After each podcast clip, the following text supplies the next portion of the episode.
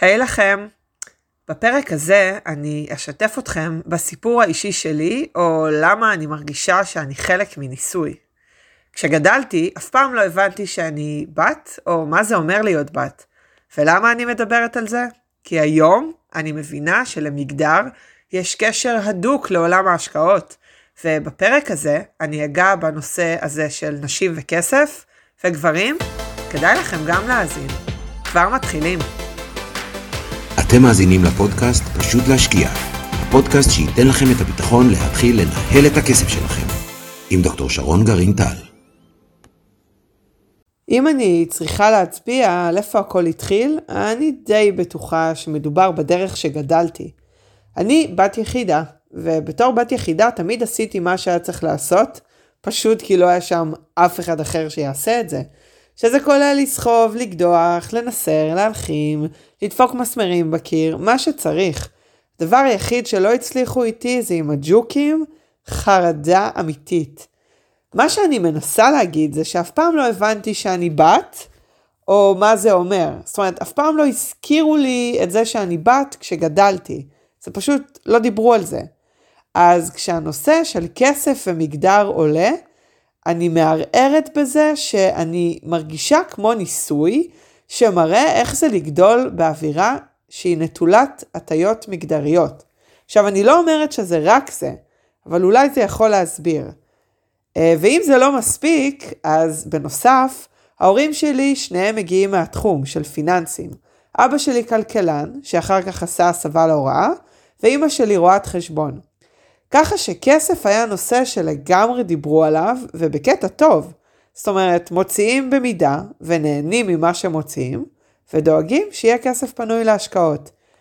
אז מה שקרה, שכשגדלתי והיה לי כסף, פשוט התחלתי להשקיע.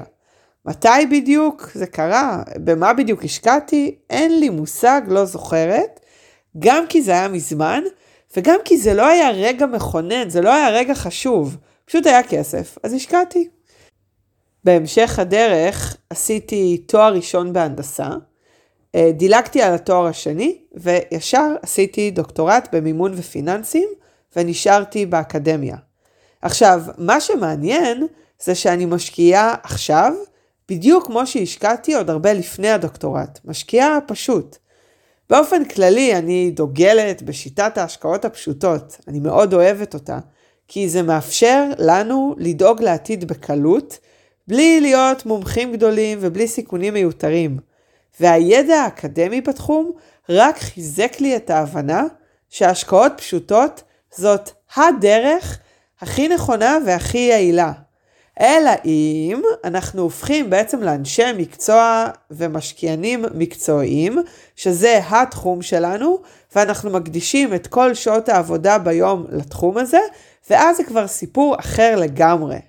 אני מדברת על מי שמנהל את החיים שלו, עובד במקצוע כזה או אחר, ורוצה לנהל את הכסף במקביל, ורוצה שהכסף ידאג גם לו ויעבוד, שזה קלישאה, אבל זה בדיוק עובד, הכסף יכול לעבוד בשבילנו, ואני מוצאת שזו ממש הקלה, שההשקעות הכי יעילות הן הפשוטות, ככה שאין צורך לשרוף זמן, שגם ככה תמיד חסר ממנו, על התחום הזה של השקעות ועל לדאוג לעתיד. אני יכולה להרשות לעצמי לישון טוב בלילה, מתוך זה שאני גם אימא, ואני יודעת שאמרתי את זה במקום הראשון, גם אשת מקצוע, גם אישה בפני עצמי, אני גם אה, אשתו של אה, נדב, אני חברה ואני קולגה, ואני עושה כל מיני דברים שאני אוהבת, כמו ספורט וקוראת ספרים, ואני גם משקיעה.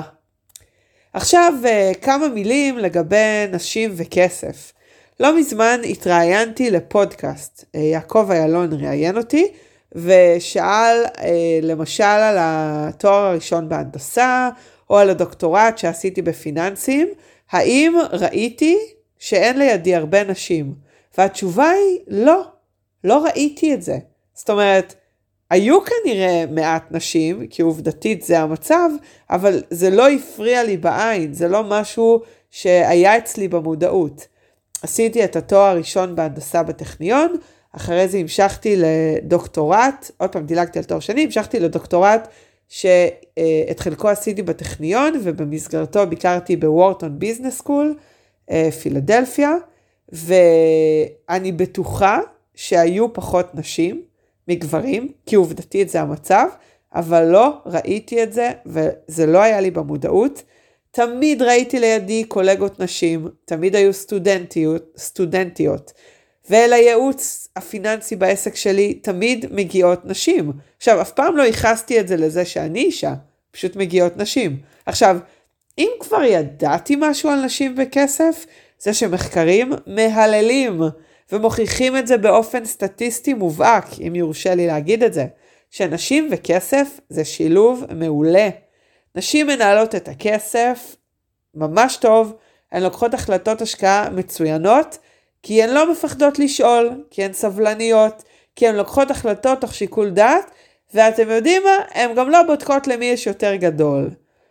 באופן מאוד מאוד פריבילגי, אני מודעת לזה, גיליתי את כל העניין של נשים וכסף רק במרץ עשרים עשרים, כשכל העולם החיצוני קרס בקורונה, ואני באמת בשעה טובה, פתחתי חשבון פייסבוק, וגיליתי שיש קבוצה נפרדת על כסף רק לנשים, וחשבתי לעצמי שזה נורא מעניין, מה זו ההפרדה הזו.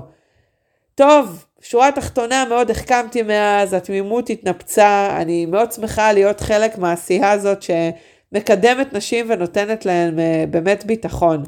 גם להתחיל להשקיע וגם להיות במודעות לכסף שלהם, ובכללי לקחת את האחריות אליהן, כי באמת באמת שזה לא מסובך. כל הפודקאסט על זה וכל מה שאני עושה בכללי הוא סביב השקעות פשוטות, לא צריך יותר מדי, קצת לומדים ויוצאים לדרך. אני אספר שממש בהתחלה, כשרק נכנסתי לפייסבוק, אז כתבתי באחת הקבוצות האלה של נשים וכסף, פוסט שהתחיל ככה, מה קדם למה, ביצה או תרנגולת, האם הדירו אותנו או שוויתרנו לעצמנו. עכשיו, זה היה עוד באמת בהתחלה, אמרתי, מאוד פריבילגית, רק הבנתי את העניין של ה... איך זה, שאצל נשים זה עובד קצת יותר מסובך עם כסף, בהרבה מקרים, ואני חייבת להגיד ש... שהפוסט הזה עורר תגובות זוהמות לשני הצדדים, החל מ... אנחנו באמת התקדמנו, נכון שהדירו אותנו, אבל התקדמנו, יאללה יאללה תשחררו ועזבו את הנושא הזה כבר של כסף ומגדר, ומהצד השני, השני היו הרבה נשים שכתבו אה, שבבית אמרו להם שאת נסיכה ותמצאי בעל עשיר ושבעלך יתעסק בזה ותמיד טיפלו להם בכסף, ובאמת באמת הדירו אותן והם עדיין קשה להם להתעסק עם כסף, ולמרבה הצער זה גם חלק ממה שהם מעבירות, לא מרצון, זה פשוט קורה, מעבירות לבנות שלהן. באופן אישי אני רוצה להגיד לכם שאני מאוד מאוהבת באנרגיה הזאת שנקראת כסף, ואני באמת חושבת ויודעת שכסף מתייחס יפה למי שמטפל בו טוב, ללא הבדל של מגדר. זאת אומרת, כסף לא יודע מי, מי מקבל את ההחלטות עליו, נשים או גברים, והוא מתגמל בהתאם להחלטות ולא בהתאם למגדר, ובגלל זה כסף הוא אחלה. אני מאוד אוהבת את התחום הזה, ממש. אני מאוד שמחה גם להשקיע בעצמי וגם לעודד ולהפיץ את השיטה של ההשקעות הפשוטות, שבאמת מאפשרת לכל אחד ואחת, ובראש ובראשונה לי, בואו, לקחת שליטה על החיים הפיננסיים ולדאוג לעצמנו. זה פשוט אושר, שהפשוט זה גם היעיל, הנכון והטוב. מקווה שמצאתם את הסיפור שלי מעניין, ואולי הוא גם מאיר לכם אה, נקודות כאלה ואחרות חשובות, ואני מאוד אשמח אם תשתפו את הפודקאסט הזה עם עוד אה, אחרים, שיוכלו באמת לקבל פה ערך, ואולי לקבל תובנות על אורות, או על מה מניע אותם או לא מניע אותם, ותודה רבה שהקשבתם.